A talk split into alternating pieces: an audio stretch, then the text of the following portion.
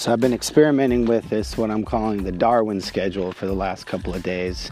Read this great book that mentioned how Charles Darwin, super productive uh, scientist, you know, pretty much worked between like three to four hours a day between writing, doing experiments, corresponding with people by by mail, and um, and how he had this really leisurely schedule where he took a ton of really long walks, took a nap every day uh, you know, had family meals together, and how, um, you know, just allowed a really productive schedule. So I'm kind of experimenting with that, and it's uh, it's just crazy how um, your brain works on things in the background throughout the day. Like it's totally um, involuntary, and uh, it's just uh, it's uh, it's been really neat to see that. Like I spent a couple hours. I'm working on you know automating payment processing for Karma Zero right now, and you know I'm spending a chunk of time on in the morning, make a bit of progress, and then you know your your brain just keeps churning away on things throughout the day, even as you're not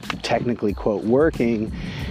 As you're going for a walk, as you're doing different activities, and uh, it's just really neat. It's really uh, cool, you know, like productivity hack, I guess. And uh, so, anyways, it's, it's kind of fun to see where this uh, experiment will go. And uh, let me know what you think. Would appreciate, would lo- love any comments or feedback.